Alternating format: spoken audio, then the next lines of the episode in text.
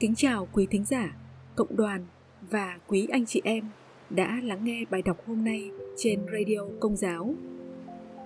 Bài đọc hôm nay chúng ta cùng chia sẻ về Chúa Giêsu và những đòi hỏi hóc búa trong Kinh Thánh. Là người Kitô hữu, có lẽ chúng ta đã được học và nghe nhiều lần những lời răn dạy của Chúa Giêsu về các điều kiện đức tính cần phải có hay những chân lý mà người môn đệ Chúa phải tin. Có những đòi hỏi mang tính kinh điển của Kitô giáo như hãy yêu kẻ thù và cầu nguyện cho những kẻ ngược đãi anh em. Đừng chống cự người ác. Trái lại, nếu bị ai vả má bên phải thì hãy giơ cả má bên trái ra nữa. Phải tha thứ cho người anh em không phải 7 lần nhưng là đến 70 lần. Những đòi hỏi này có lẽ là khó khăn với hầu hết chúng ta và cần phải rèn luyện rất nhiều mới có thể đạt được phần nào. Tuy nhiên, trong bài viết này, chúng tôi xin liệt kê một số đòi hỏi có tính hóc búa hơn vậy nữa thông qua các trích đoạn trong Kinh Thánh Tân Ước. 1. Thầy đến không phải để đem bình an, nhưng để đem gươm giáo. Anh em đừng tưởng thầy đến đem bình an cho trái đất. Thầy đến không phải để đem bình an, nhưng để đem gươm giáo. Quả vậy, thầy đến để gây chia rẽ giữa con trai với cha, giữa con gái với mẹ, giữa con dâu với mẹ chồng kẻ thù của mình chính là người nhà. Tin mừng theo Thánh Matthew, Chương 10 câu 34 đến 36 Xem thêm Tin mừng theo Thánh Luca, Chương 12 câu 51 đến 53 Theo Thánh Geronimo, Gươm giáo trong câu nói trên của Chúa Giêsu chính là sự chia rẽ giữa các tín hữu và những người không tin vì trong đức tin nơi Chúa Kitô, toàn thể thế giới bị chia rẽ với chính nó. Mỗi ngôi nhà đều có những tín hữu và những người không tin. Tương tự như vậy, đối với Thánh Hilario, thanh gươm tượng trưng cho quyền năng của phúc âm. Gươm là thứ mạnh nhất trong tất cả các loại vũ khí. Từ đó, nó trở thành biểu tượng của quyền bính, của công lý của sự trừng phạt. Lời của Chúa cũng được ví như một thanh gươm. Nói cách khác, ở đây thanh gươm được gửi đến trái đất chính là lời dạy của Chúa chút vào trái tim mỗi người. Sự bình an mà Chúa Giêsu hướng tới không phải là một thứ bình an cải lương khi người ta chấp nhận sự giả trá để tránh xung đột hay để làm hài lòng người khác nhưng là một sự bình an phải được đặt trong sự thật ngay cả khi sự thật đó tạo ra sự chia rẽ như thánh Thomas Aquino đã nhận xét khi chú giải tin mừng theo thánh Matthew. Cho nên phải nói rằng có hai loại bình an, cụ thể là tốt và xấu. Hai, anh hãy đi theo tôi, cứ để kẻ chết chôn kẻ chết của họ một môn đệ khác thưa với người. Thưa ngài, xin cho phép con về chôn cất cha con trước đã. Đức giêsu bảo, anh anh hãy đi theo tôi. Cứ để kẻ chết chôn kẻ chết của họ.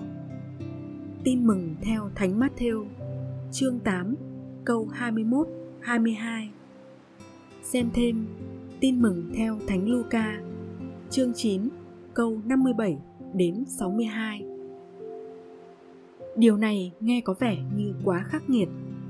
Nhưng liệu có phải Chúa Giêsu thực sự muốn môn đệ đó để mặc người cha đã khuất mà không chôn cất?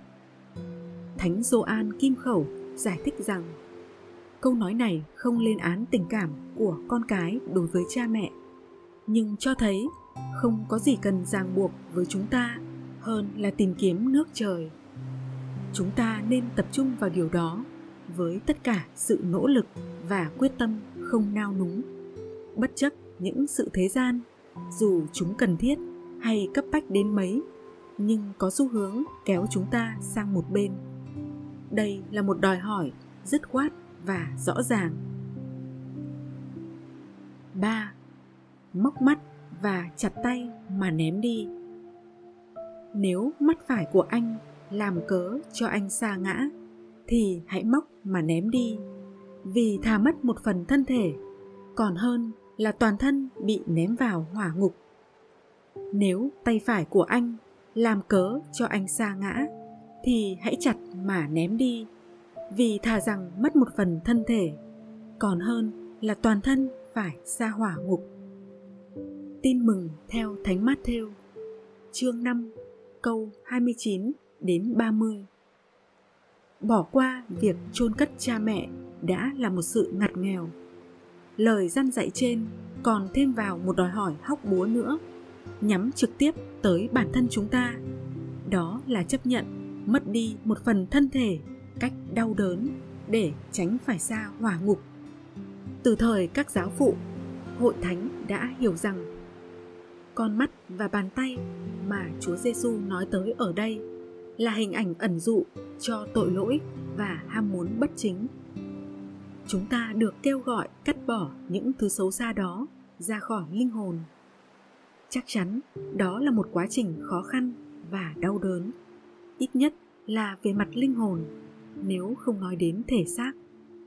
Chẳng hạn như việc cai rượu hay chất gây nghiện sẽ mang tới tâm trạng bứt rứt và sự khó chịu, quằn quại của cơ thể nhà chú giải kinh thánh công giáo Gel Leo Haydock 1774-1849 đã khẳng định bất cứ thứ gì là một cơ hội cho tội lỗi, dịp tội, dù gắn bó hay thân thuộc với chúng ta đến mấy.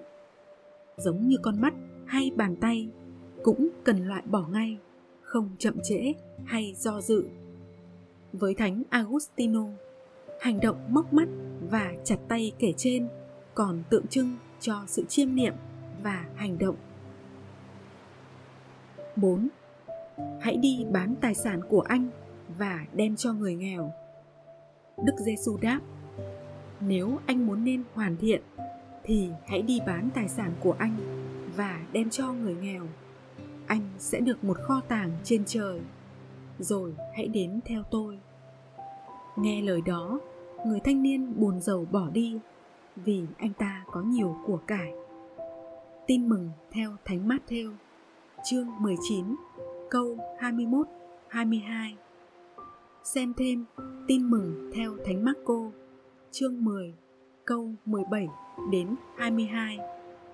Tin mừng theo Thánh Luca, chương 18, câu 18 đến 23 đòi hỏi này thêm một lần nữa. Nhấn mạnh việc phải từ bỏ hay để lại mọi sự để theo chúa, mà nói tới trực tiếp ở đây là tài sản cá nhân. Dù trong thời đại nào, điều đó cũng được coi là khó khăn với nhiều người. Tính ham của cải vật chất, gánh nặng cơm áo gạo tiền, lắm khi và thường xuyên có xu hướng kéo họ xa rời thiên chúa.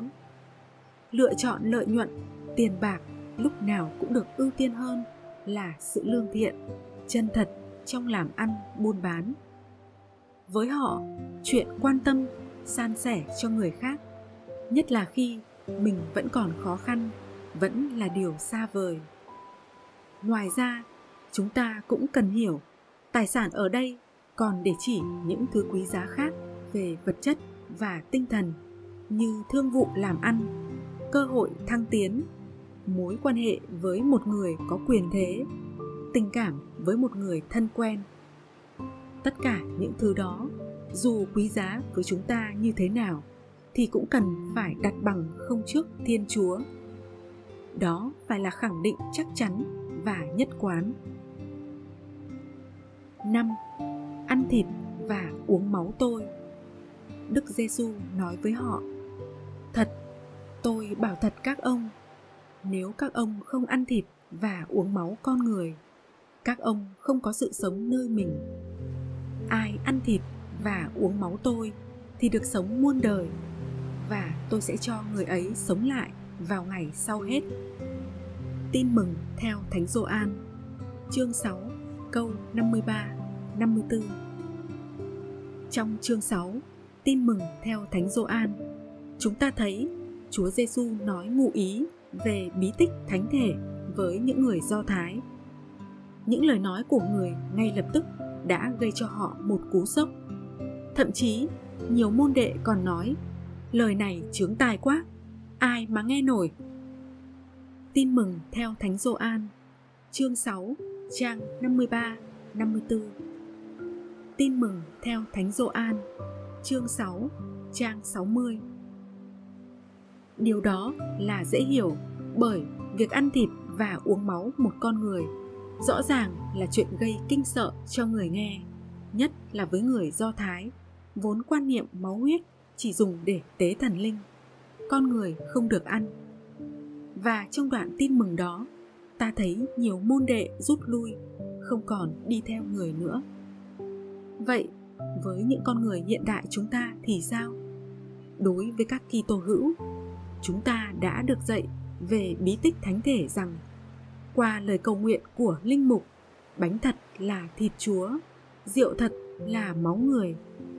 Và bằng việc ăn bánh, uống rượu đó, chúng ta được kết hiệp với người nhờ chúa thánh thần, được thông phần với những hy sinh của người trên thánh giá.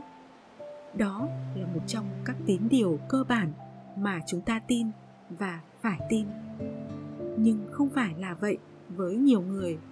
Thậm chí là ngay cả một số anh chị em của chúng ta. Họ vẫn còn nghi ngờ và thấy quá khó khăn để chấp nhận điều đó. Chúng ta hãy cùng cầu xin chúa thánh thần đến với mỗi người chúng ta, để người soi sáng giúp chúng ta suy ngẫm, thấu hiểu và đón nhận chân thành những lời dạy của Chúa Giêsu trong tin tưởng và phó thác. Cảm ơn quý thính giả, cộng đoàn và quý anh chị em đã lắng nghe các bài đọc trên Radio Công giáo. Rất mong nhận được chia sẻ, góp ý cho bài đọc tại phần mô tả. Xin chào và hẹn gặp lại.